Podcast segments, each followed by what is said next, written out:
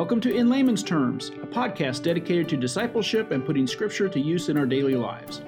I'm your host, Todd Seifert.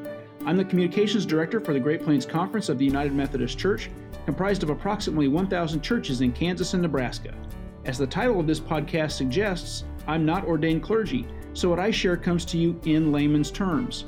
I have more than 20 years of experience teaching the Bible to everyone from teens to 90 somethings, and I'm excited to share what Scripture has to say to us in today's society, and I love to tell stories of how people live their faith. Some episodes focus on a person or church doing great things to serve as the hands and feet of Christ.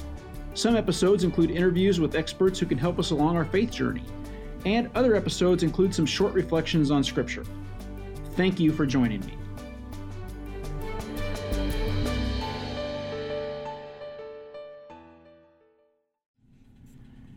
This episode is going to be just a little bit different than our previous broadcasts. What you're about to hear is a follow up discussion to podcasts in the spring and summer of 2020 in which we talked about racial justice in the aftermath of the death of George Floyd.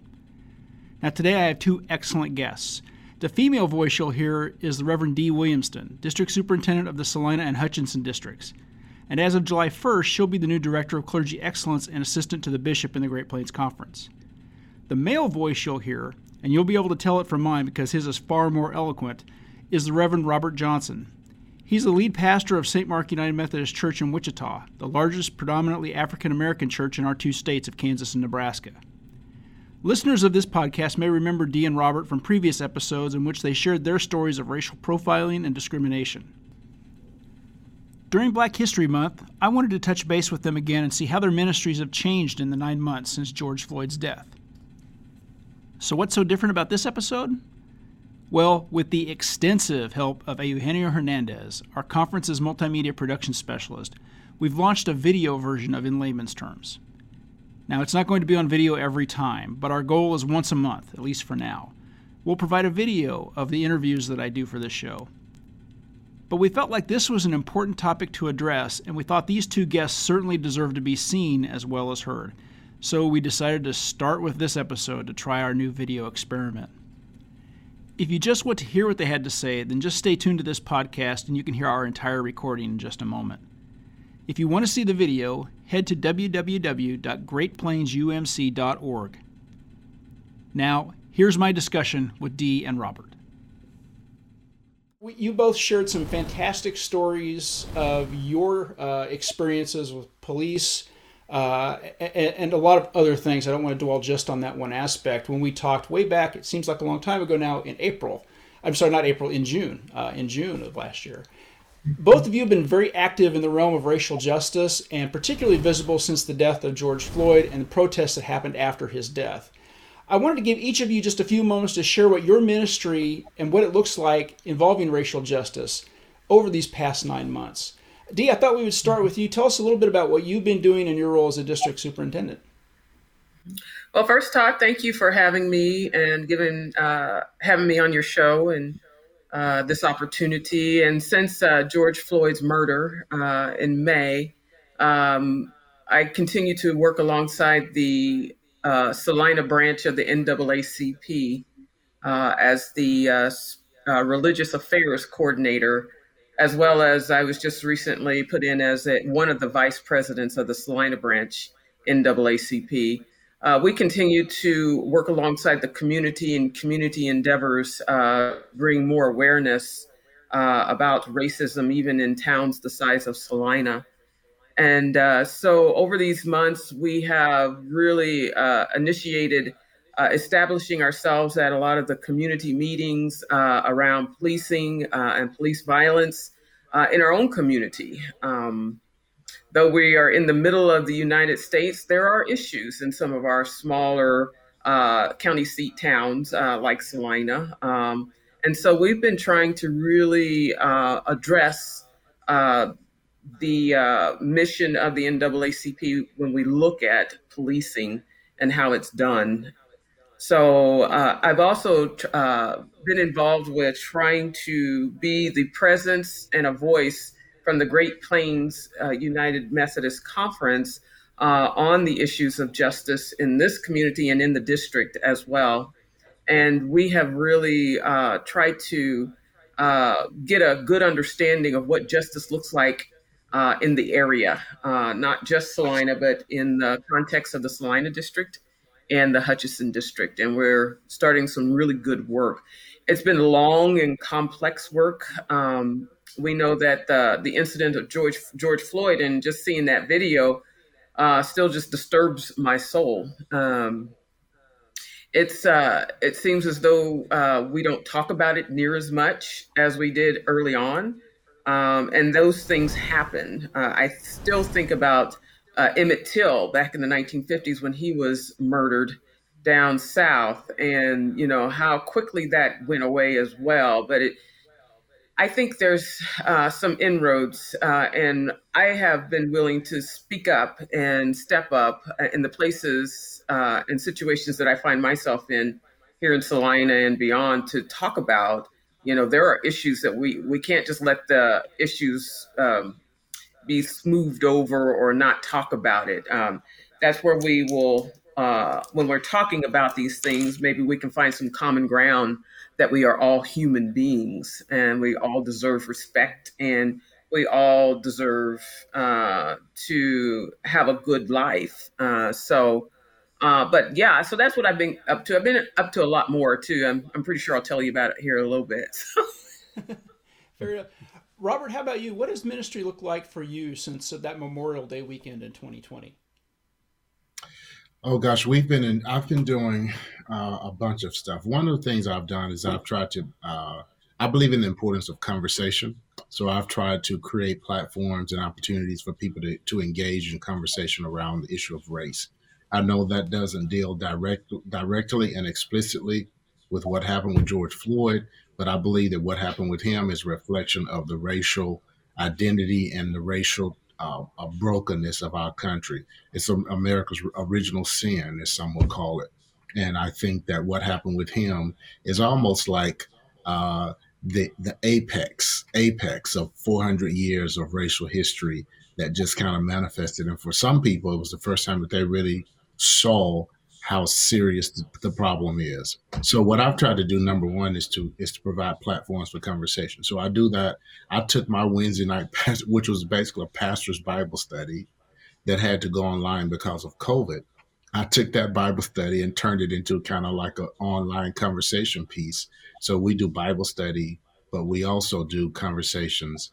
Uh, with guests. And so I've had for the probably the last six or seven months, I've had guests on and we've dealt specifically with the issue of race from a Christian context. So I had people on like Phil Vischer, uh, the, who was the creator of the Veggie Tales, who it just so happens has all has gotten involved in the discussion conversation about race. He's done several videos. One of them went viral, had had millions of viewers where he talked about the economic disparities between blacks and whites in this country. I reached out to him. He agreed to come on. We had a conversation with him. We had a conversation with D.L. Mayfield, the author of the great book, The Myth of the American Dream. Uh, we've had on a pastor from Fresno, California, by the name of Paul Swearengin. He and his wife Ashley. His wife was is ex mayor of Fresno, and they have been engaged in the white evangelical movement but through experience as leaders in Fresno began to have this kind of awakening. And so they've gotten involved in the conversation about racial justice in new ways. So providing that platform for folks to come on and uh, have those conversations. Most recently, we had on David uh, Swanson, uh, who is a uh, author of the book uh, uh, Re- Rediscipling the White Church. Amazing writer, amazing book. So we've talked about Jesus and race and and so and we've invited folks to come on to participate. So that's one way. The other thing i've done that i think is really important is that i've continued my work with KIFA kansas faith interfaith action which is a political advocacy group. Uh, rabbi moti Rieber who's the executive director of that group invited me into that work. Uh, at first i resisted but i'm so glad that he talked me into it and got me involved. Uh, and the way I, I like to use Moti's illustration, what he said to me, he says, you know, Robert, um, as a pastor, churches typically do the work of spiritual transformation. You all, you, we get involved in the work of helping people to develop, to connect with God, and have the interior life that it takes to live a meaningful life. And he says, and then sometimes churches get involved in missional work, which means, which has to do with taking the church's resources and allocating those resources, directing those resources to, to the needs of both our, our members as well as the community. He says, but at some point, if you if your people in your church are dealing with poverty, you can help them to become the kind of people who overcome that. You can also pool the church to direct the church's resources to help them. But at some point, you you've got to ask the question, but why are they poor in the first place? And that's the work of advocacy. So we got involved in that work and uh, and that that's dealing with the systemic and political uh, legislative decisions that impact people's lives. So we're involved in that work and doing that great work, and uh, and as a part of that, uh, the conversation piece is extended because now I'm involved with Kifa, and we brought in a lady from uh, who I met in Texas by the name of Dr. Sean Masheko, and we're doing these online, we're doing these training sessions around racial reconciliation. As a matter of fact, we just started a training group with a group of Episcopalian pastors, uh, and it just started last night where we're taking them through a six week training on racial history, racial reconciliation. So those are just some of the things. I know that was a little long, but very excited about some of the work that we have going on. I really like that aspect of, of, of getting a lot of people involved and getting to the root of the problem instead of the band-aid type of approach that frankly our country has done for a long time dee you kind of did the same thing uh, with hosting a series of zoom webinars with a bunch of people. Tell us just a little bit about that uh, project. Yeah, uh, at that time, uh, as after George Floyd was murdered, um, I felt the need uh, that people really need to listen uh, to the Black community. And um, I prayed a lot, and then I started uh, building a team around me to to help us do a webinar to hear the Black voices in the Great Plains Conference, especially. Um, and so that happened this summer, and we did three sessions of that, a time to listen, because oftentimes people are talking, but nobody's listening.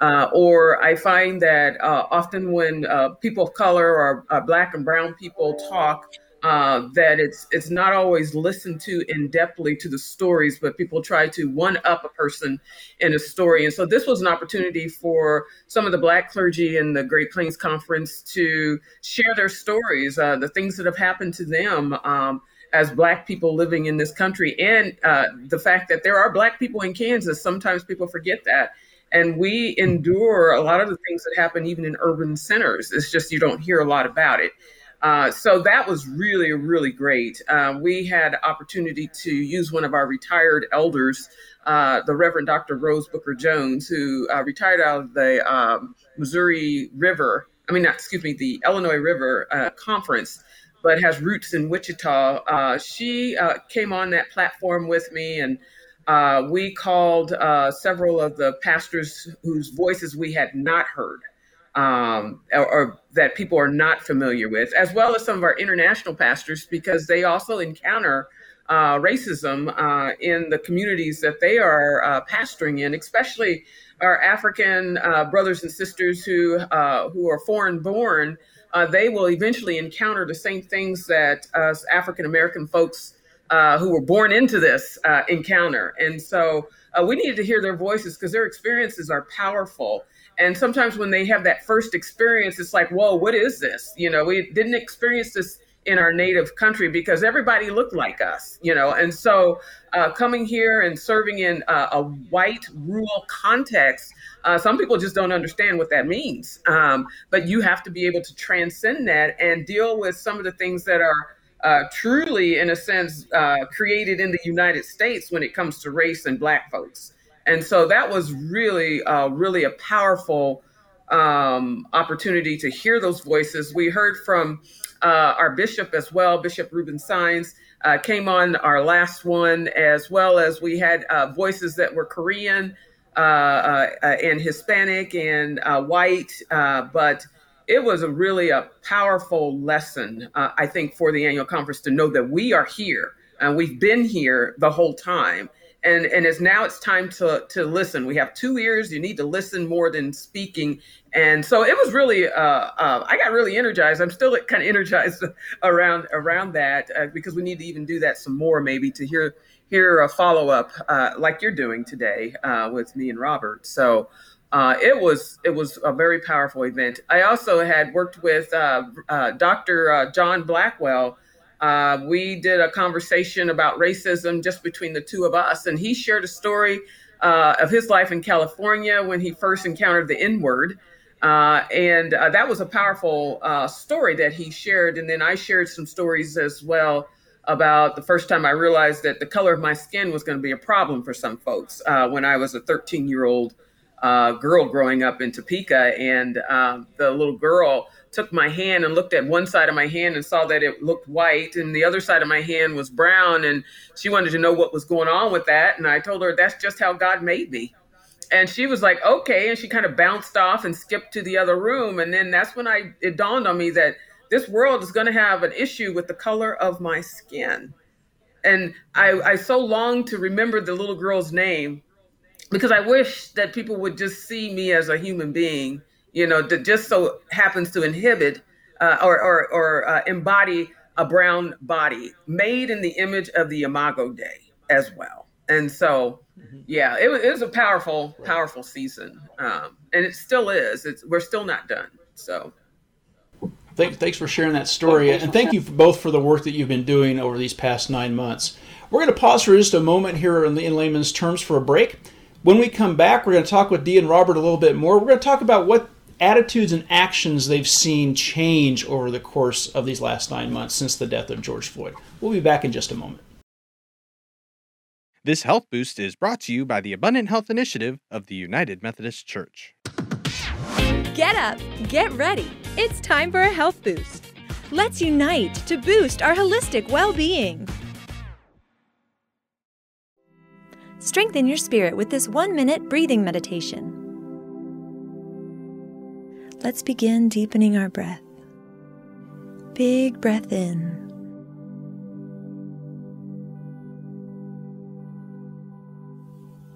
Slow breath out.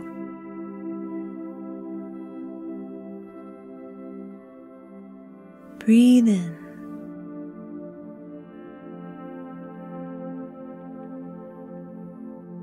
Breathe out.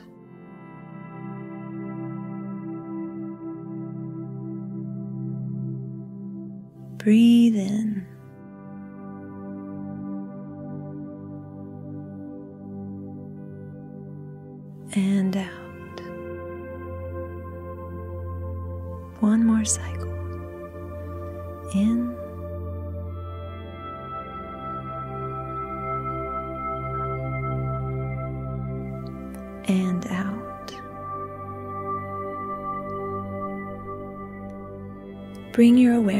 to the present.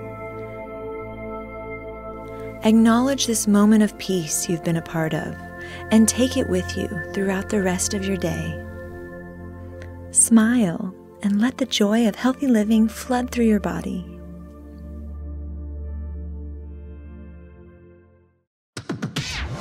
Join us in creating abundant health for everyone. Learn more at umcabundanthealth.org. Welcome back to In Layman's Terms. I'm your host, Todd Seifert, and I'm joined today by the Reverend Dee Williamston and the Reverend Robert Johnson. We're talking about racial justice and what's happened in the nine months since the death of George Floyd. I want to take a few moments now to talk about what changes the two of you have seen, for better or for worse, uh, in the days since George Floyd's death. What changes have you seen, if any, in particular, in the way of white people like me, or I guess anyone for that matter, and how they have changed or actions that they've taken regarding racial justice matters here in the Great Plains? Robert, I'm going to give you a chance to answer that one first. So, we I think what I've seen is typically what happens is is an event will happen and there will be an uproar and then after a couple of months uh, it dies down, and people go back to business as usual. I think uh, the, the, the the uproar that happened with over George Floyd's death was probably one of the most significant uproars I've seen in my lifetime. Uh, but we've kind of, in many ways, gone back to business as usual. I know there are many people that are doing everything they can to keep that from happening, and it's help helping a little bit. But for the most part, the country has kind of gone on, and I think that that manif- that has manifested in a couple of ways. Number one, I think there was a backlash to it among many whites in this country. Uh, I think, uh, you know, without getting into politics, I think some of what happened with the election, the presidential and uh, well, the, the 2020 election, I think a lot of what happened, the results of that election, uh, uh, the numbers, the voting numbers, were a reflection of a kind of backlash against the uproar over George Floyd's death. So I've seen that. I've seen people kind of like digging their heels with more determination to not listen to the voices of Black people who uh, who are decrying the brutality, uh, uh, uh the, the tragedy of, of, police brutality. But I've also seen many white people who have who are awakened in that moment and have vowed to uh, to make changes. So I've seen more white people reading material that deals with racism. Uh, of course, since that time, the book White Fragility has this soared. Uh, there's a book by Ibram Kendi, Stamped from the Beginning, and How to Be an Anti-Racist. That his books have soared. So many those books are being read and and uh, and explored by people of all races because people are dealing with the race problem, and that's a wonderful thing. The third thing I've seen is I've seen some black people uh, that I think were kind of um, uh, oblivious or are, are downplaying the race issue, who uh, who now have become aware of how severe it is. And I think it start, started with George Floyd's death, but then everything else that happened in 2020. And we could I could enumerate those things, but for the brevity of time, I will not. But many, many other things happened following that. And I think that a lot of black people have come into the into 2021 with a newfound awareness of how severe the race problem is and the fact that we can't ignore it, we can't downplay it. That uh, just because we don't feel that a certain way doesn't mean other people don't feel a certain way. And that the only way we're ever going to heal is we've got to lean into it. We've got to have the tough conversations. We've got to do the tough work. So, those are the three changes, three things that I've seen develop and happen with people on my end. Dee, how about you? Uh, what what have you seen in the nine months since George Floyd's death? Yeah, I echo a lot of what uh, uh, my brother Robert has talked about. A lot of white people reading lots of books, uh, and uh, from White Fragility to uh, How to Be an Anti-Racist by Ibram Kendi, as well as some others. And so, you know, that's all good and well. Um, that there's a lot of lot more opportunities for book studies. I've participated in uh, one where there's a group of uh, women here in Salina that were exploring what can they do better. Um, so you know, just having those open dialogues um, and being invited to some of those those sessions and conversations. Uh, I've seen that a little bit more. I've seen also within our Great Plains Conference, you know, the statement that the Great Plains made against uh, racism uh, that the, the cabinet and the bishop and directors of the Great Plains Conference has put out.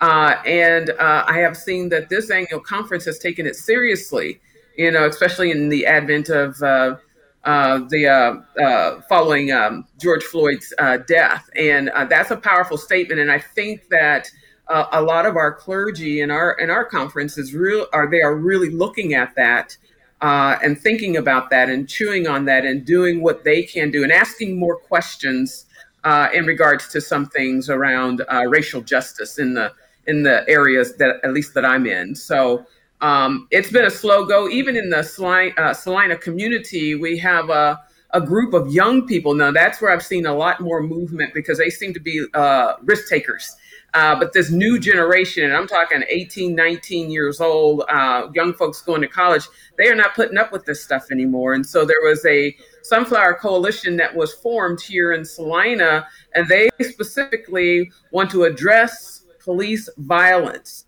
And so they have set out to do a uh, proposal to the uh, Salina Police Department in the city, and they have made a lot of headway uh, with the city um, reviewing uh, their citizens review board. And it has been a powerful journey to see these young people uh, bright intelligent uh, white hispanic and black get involved in hey things have got to change. And so um, that's where i've seen the most movement in the community. I think in the in the ruler places it's more of a challenge and i don't think people really really get that because oftentimes you will hear the words, well, we don't have any black people out here. And I beg to differ. And I have shared this several times with people that if you have foster care in this state, you've got little black people out in these rural places. They just so happen to be three and four years old. So there are people of color in these communities. And so, what are you going to do? Or what are you going to uh, say to help this little child that's living right among you. You can't deny that they are going to be an adult person of color. And so, one of the things we've done in uh, the the Salina and the Hutchinson district is uh, read uh, with the network leaders and uh, the networks uh, Jesus and the Disinherited by Howard Thurman. And he asked the central question What do the teachings of Jesus uh, say to the one who stands with their backs against the wall. And so they've really been trying to find out in their communities who stands with their back against the wall. What do the the the God? What does the gospel of Jesus Christ say to that person who stands with their back against the wall, even if they're four years old and they're in a little brown or black body? So uh, there's some movement there of, of, understanding that this thing is really broad, uh, but there's ways to to navigate this to ensure that we are doing what God has called us to do, and that's that's to speak speak truth to power and to speak hope to the community. You know, no matter who who they are, and so yeah, so that book gets me fired up when I start talking about it. So I'll I'll I'll, I'll turn it over back to you, Todd. Well, in, uh, something you said there, I want to hit a point here. Um, Garlinda Burton, who is the interim general secretary for the General Commission on Religion and Race for the United Methodist Church, we had her on one of our podcasts in 2020, and she said something that really struck me. Uh, and I think I knew it intuitively, but to hear it said was so powerful. And that's that proximity does not give you license to ignore the problem. Mm-hmm. Uh, in other right. words, she was saying you might have communities where there literally are no people of color. That doesn't mm-hmm. mean you have the the opportunity to ignore what's going on everywhere else in the world. Uh, I want to throw that back at both of you and see what your reaction is to that, and what uh, uh, you know, what if you agree with that, and, and, and if you want to expand on it just a little bit. Robert, let's go back to you. Uh, what were your thoughts on that statement? Well, yeah. So I, I, agree with the statement in general. I mean, I think it's a, I think it's an on target uh, and, and insightful statement. I think that part of the challenge. I was just thinking that part of the challenge we have in uh, in dealing with the issue of race in our times, comparing to uh, Dr. Howard Thurman, even the civil rights movement, those folks, uh, what they had to deal with. And, and in some ways, it's so easy to say what they dealt with was so much more severe uh, the violence was more consistent, more outward. The hatred was was more vocal. But I think the fact that that that racism is more sophisticated now, that it's more hidden, that it's more it's disclosed with all kinds of titles and and labels more so than titles, more labels that is that is harder to deal with because people get to hide behind it and then people get reared in the hiding so that they are taught that that the way I live and the way I interact with people isn't racist. And so part of what happens is people think, well, you know, it's it's almost like you know the uh, the statement people sometimes get, well, I can't be racist. I have two black friends, so in some sense that because I I have relationships with black people, I'm close to black people, I work with black people, I can't be racist. But sometimes the the most deep set seated racism and and uh, and hatred, not just racism, just general hatred, general uh, hatred for people who are different, is postured in people who are close to people who are different and close to people who are who are who are brown and black color. So uh, I think I, I, I love the statement. That's my, I had not heard that until you just shared it with me, uh, but I think it's I think it's so accurate. Do you you touched on a little bit in your answer, but I don't want to cut you off. Uh, either uh, is there anything more you have to expand on that statement? Uh, no, um, you know it's you know we, we talk about we uh, are Christians, and we we we tend to forget that Jesus was a Jew, and that's what I like about Howard Thurman that he brings that up that Jesus was part of the, the disinherited in a sense that you know he was a Jew, you know, and so for some reason, we seem to take the Jewishness out of Jesus uh, all too often. And uh, but uh, we have got to remember that, you know, uh, not only was Jesus a Jew, and I just so happen to identify as a Black American living in Kansas. So I can't speak for all Black people around around Kansas. I can't even speak for all Black people around the country. There's differences maybe from the north to the south, to the east to the west, and the Midwest. I'm speaking from a perspective of a Black woman who grew up in Kansas, the middle of Kansas, Topeka, Kansas, the hotbed of the Brown versus the Board of Education. And so my perspectives, though we we have general um, commonalities, uh, there's going to be some differences uh, too, but we all have pretty much the same experiences in one way or another. Uh, but I know I can't add anything else to that, Todd. Okay. Well, well uh, thank you very much for, for, for those answers. Uh, we're going to take another break here for just a moment. When we come back to in layman's terms, I'm going to ask Dee and Robert to talk a little bit about, and they've touched on a little bit, but I want to expand a little bit. What work is yet to be done? We're going to be talking about that in just a few moments when we come back after this message. This health boost is brought to you by the Abundant Health Initiative of the United Methodist Church. Get up, get ready. It's time for a health boost. Let's unite to boost our holistic well being. Improve your flexibility, posture, and even your mood with this two minute standing stretch. Okay, let's begin standing tall. Take a deep cleansing breath. First up, shoulder rolls. Roll your shoulders forward in full circles, loosening up any tension you're storing there. And now roll them in the opposite direction. Great!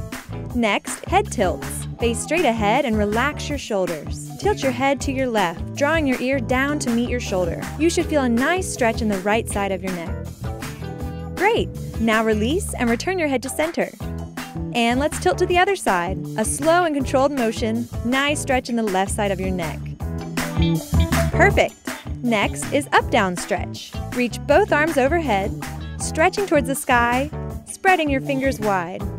Then bend at the waist and sweep your arms down to your toes, rounding your spine. Keep a slight bend in your knees to support your lower back. Looking good. Return to standing position for side stretch. Face forward and reach your left arm up high. Then, from the waist, tilt your torso over to the right. Keep your feet and hips stable as you stay active in that left arm, reaching over your head. Great. Now release, come back to center, and let's switch sides. Reach that right arm up and over as you tilt your torso to the left. Now the final stretch arm cross stretch. Reach your left arm forward and cross it over your chest, keeping it straight. Use your right hand to hug that left arm close to your chest and try to relax that left shoulder down, away from your ear. You should feel a nice stretch in that left shoulder blade. Good. Now release and let's do the same thing on the other side. Extend your right arm forward and cross it over your chest. Use that left hand to support it. Nice work! You've enriched your physical wellness today by stretching and focusing on your health. Join us in creating abundant health for everyone. Learn more at umcabundanthealth.org. Welcome back to In Layman's Terms. I'm your host, Todd Seifert, and I'm joined today by Reverend Dee Williamston and Reverend Robert Johnson. Uh, we've made some progress on racial justice since the death of George Floyd, but the reality is, and we've talked about this a little bit, I think, Robert, you touched on it, the U.S. news cycle ebbs and flows. And even though we've talked about it in podcasts, on TV shows, and read in newspaper and magazine stories all throughout last year, the reality is this story is no longer on the front pages. It's no longer at the top of the newscasts. So I want to explore what you think still needs to happen to keep this topic top of mind and to make real progress and we've touched a little bit on it, but it's a chance to kind of hit that home. So, uh, Dee, let's let's give you a chance to talk first on that subject. Uh, so I, you know, uh, one of the things I think uh, we need to continue to do is uh, continue to have dialogue, uh, conversation, uh, honest, in-depth conversation about issues of race and the systemic racism that happens, the stuff that you don't see, and the things that are experienced by Black and Brown people uh, we we have to dig deep and listen uh, to their stories.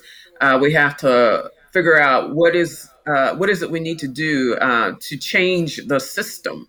Um, who are the people that have the power to do so?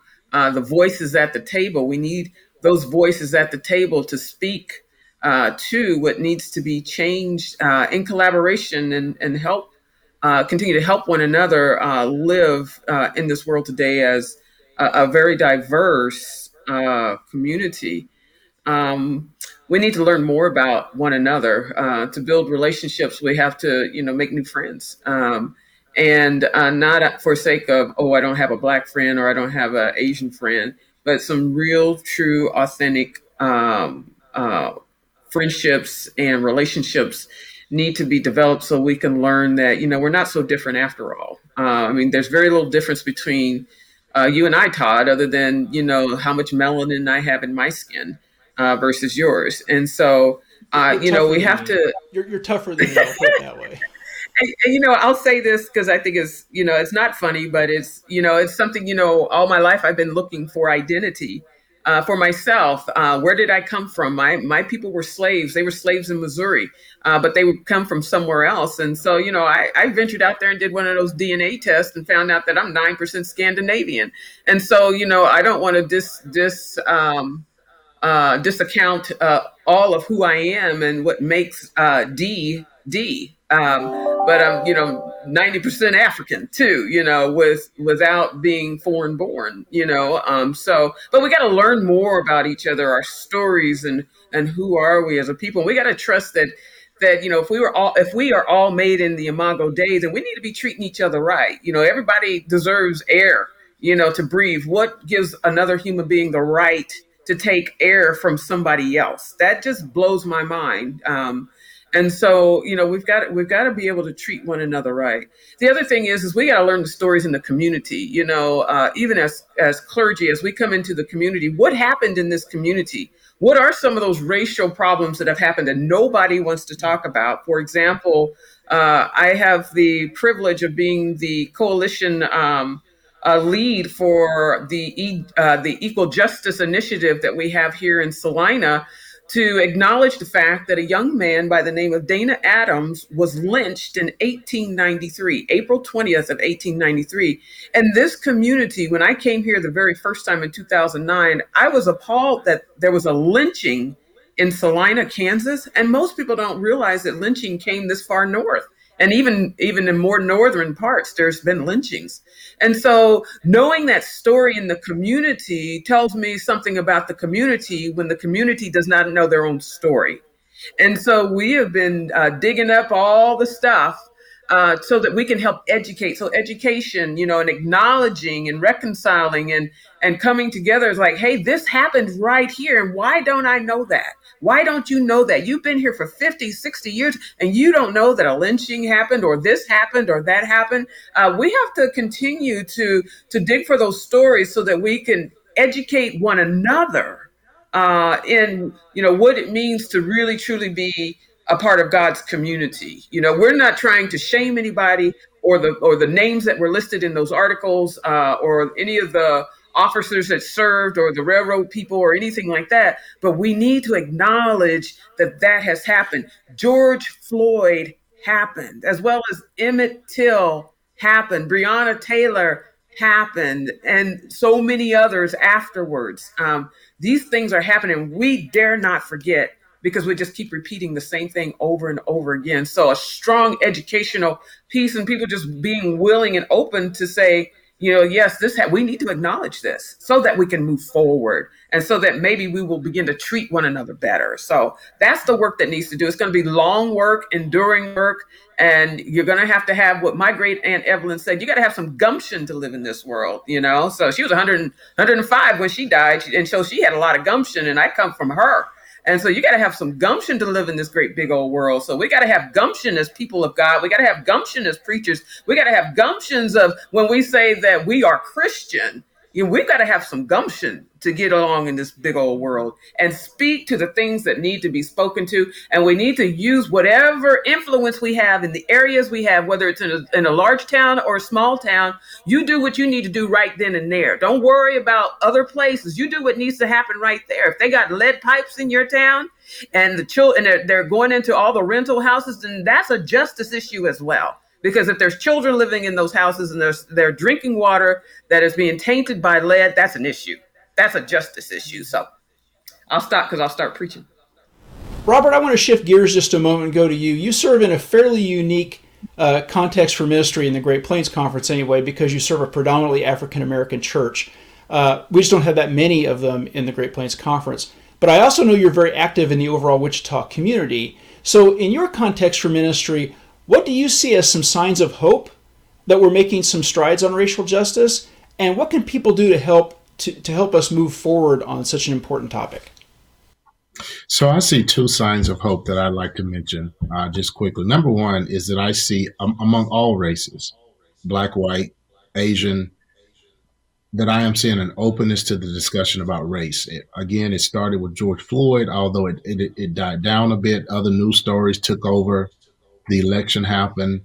Uh, but people still engaged about the topic and they're open. And so there's an opportunity, there's a door still open for us to really lean into the conversations. And Dee mentioned um, mentioned it uh, as her first point that we've got to engage in tough conversations, and I think that, that that has to happen. And I'm I'm hopeful because I see that people are still open to doing that. So I am trying to create as many opportunities as possible, or, uh, and participate in, as many opportunities opportunities as possible for us to engage in those tough conversations. I think that's so important. I mean, I could talk about why, how we, how that happens, but engaging in conversation. Number two is that I'm hopeful. Uh, Kansas, I think the population of Kansas is something like five, six percent, and so one of the things that I experienced, I grew up in the deep South. You all can hear that in my accent. Uh, I hate talking alongside Dee because she sounds so wonderful, and I sound like a country bumpkin. But uh, but I came here. I grew up in the deep South. I lived, uh, and then I lived in the Southwest for 27 years. Then I moved here. I grew up in Mississippi, actually, uh, which is part of where my passion for racial justice comes from. Uh, but I came here, and I thought what I and I could have been, I could I could, could have misread it, but what I think I saw was a lot of uh, African Americans here who were out of touch with the stro- with the racial issue. Uh, many many of the black people I knew here, particularly at St. Mark, which is an upper middle class black church, a lot of those were uh, empowered, uh, uh, privileged black people. And so the topic of racial justice was not something they were willing to engage in. Uh, they were not even willing to engage in general issues of economic justice. But over the past year, with, with George Floyd, with what happened under the Trump presidency, even many of them who were, when I got here, they, they are Republicans, but they have been turned off by many things that have happened that happened under the Trump presidency. And they interpreted those things, at least, as having something to do with racial and economic uh, injustices. And so now they are saying, what can we do? I, I don't have any answers. Uh, there are no easy answers, but the fact that people are asking that question is hopeful because we can do a lot. Uh, Todd and Dee, we can do a lot if people are asking questions. Mm-hmm. That's definitely where it starts, right? People have to be curious yeah. enough to get involved. Yeah. Uh, we're going to yes. take one more quick break. We're going to come back to conclude our conversation. And when we do get back, we're going to focus on the next generation. Uh, more specifically, I want to talk about what we can do to educate and prepare our children of today so that the adults of tomorrow live in a much more equitable world. We'll be back in just a moment. This health boost is brought to you by the Abundant Health Initiative of the United Methodist Church. Get up, get ready. It's time for a health boost. Let's unite to boost our holistic well being. Grind your mind with this two minute creativity crunch. Let's flex those mental muscles with this first exercise word patterns. Starting from the top, say aloud the color of each box as fast as you can. Go!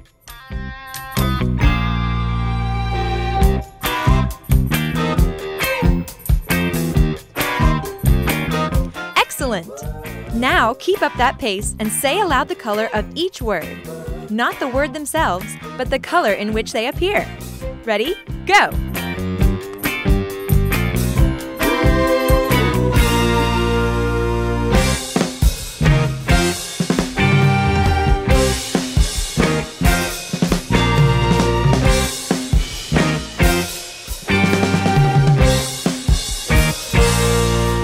Tricky, huh? This exercise improves concentration and attention switching abilities by establishing new connections between the different hemispheres of your brain. Let's keep that mental sweat going with another mental exercise. This one's called Name Game. Name two objects that start with each letter of your first name. For example, if your name is Sam, you'll say six objects. You might say sailboat and star for the first letter, then repeat the process for the remaining letters. You can even switch it up by naming words in different categories, like foods or cities. Ready? Go!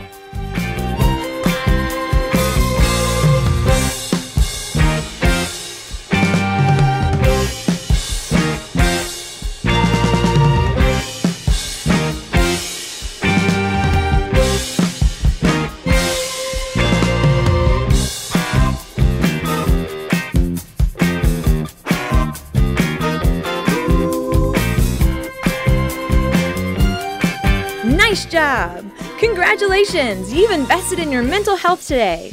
Your fit and flexible mind is ready to face the day with energy and creativity.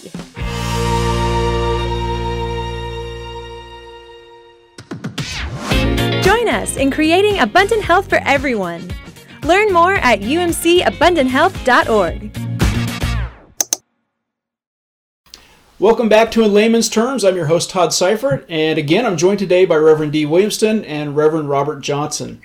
I want to thank them very much for their participation here. Before the break, we talked about signs of hope. Uh, I want to look a little further down the road, though. I want to look to today's children and teenagers in particular. And I want to ask both of our, our, our guests here today, in your view, what should we be teaching them so the world that they lead looks better and is more equitable than the one that we're handing off to them? Uh, Dee, we'll let you start first with that one.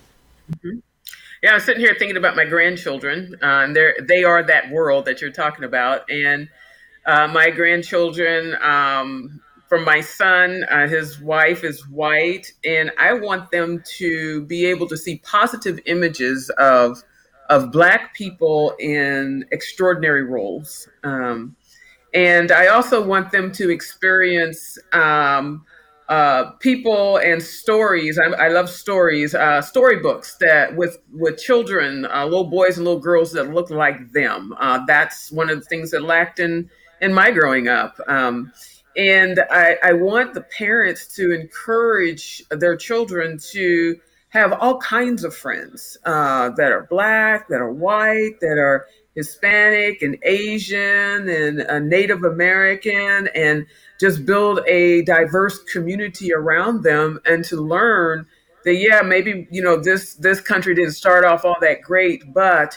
we are they are the key to to pushing this forward so that we can become that beloved community you know for for all people um, and acknowledging that you know though we may be different in uh, the colors of our skins uh, we we are still god's children. We are all again made in the image of the imago dei um, and so I think parents are, are, going to have to really step it up uh, for that generation. My son and his wife and and so many others um, are going to have to step it up so that you know that we have teachers that look like our children.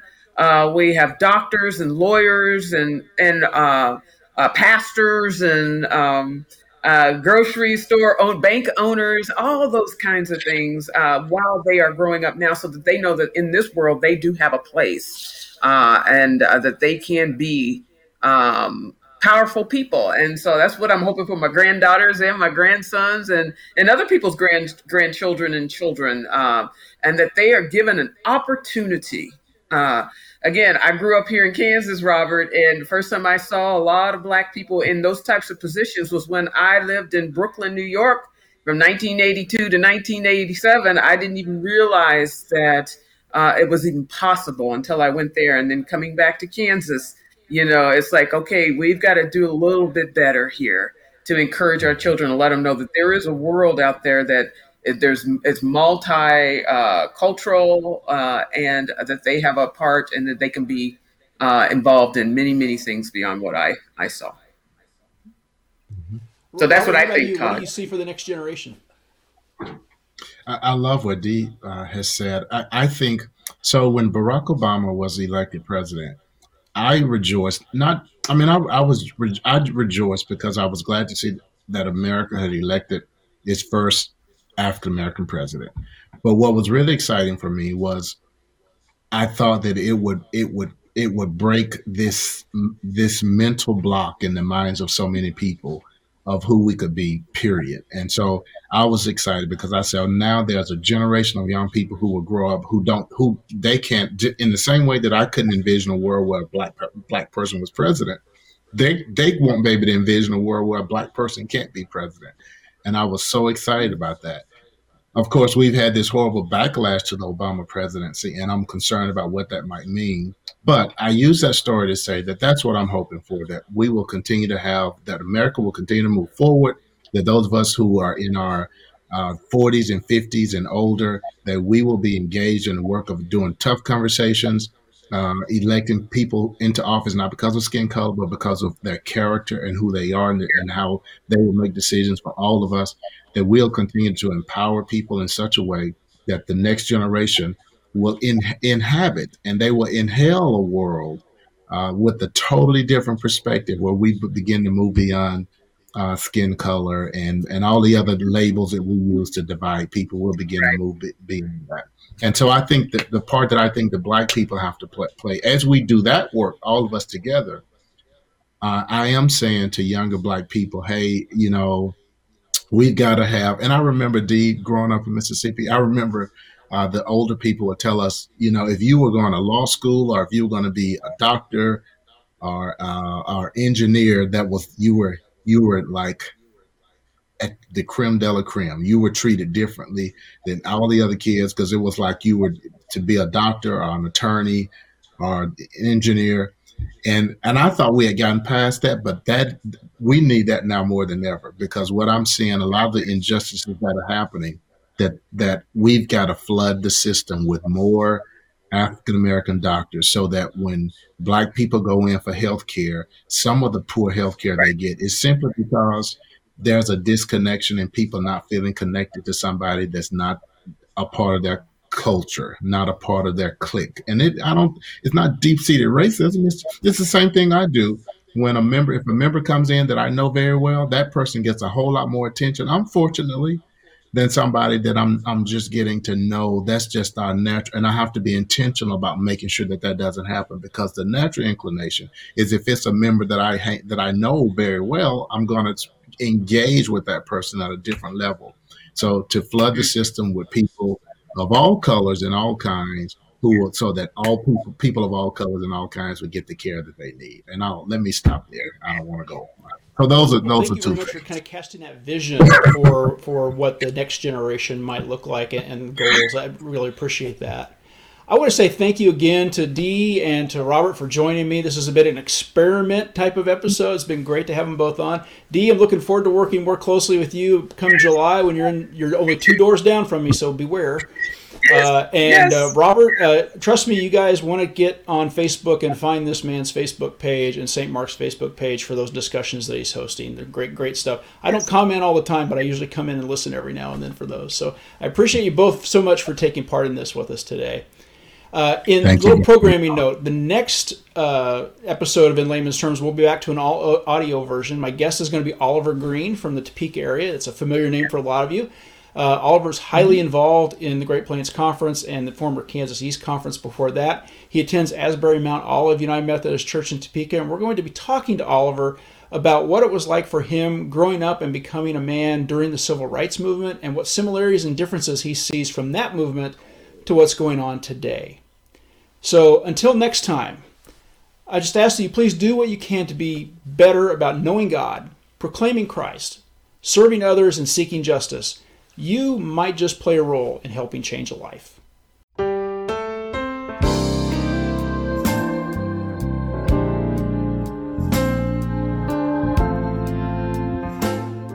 In Layman's Terms is a podcast sponsored by the Great Plains Conference of the United Methodist Church and by me, your host, Todd Seifert.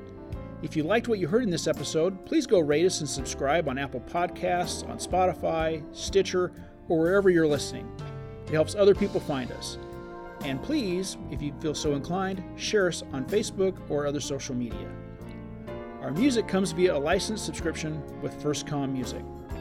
You can find archive podcasts on my website, toddseifert.com, or via a link on the conference website, greatplainsumc.org slash podcasts.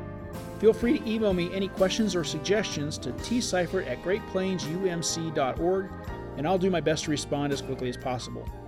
Thanks again for listening, and until next time, please do what you can to help make more disciples of Jesus Christ. You can play a small part in helping change a life.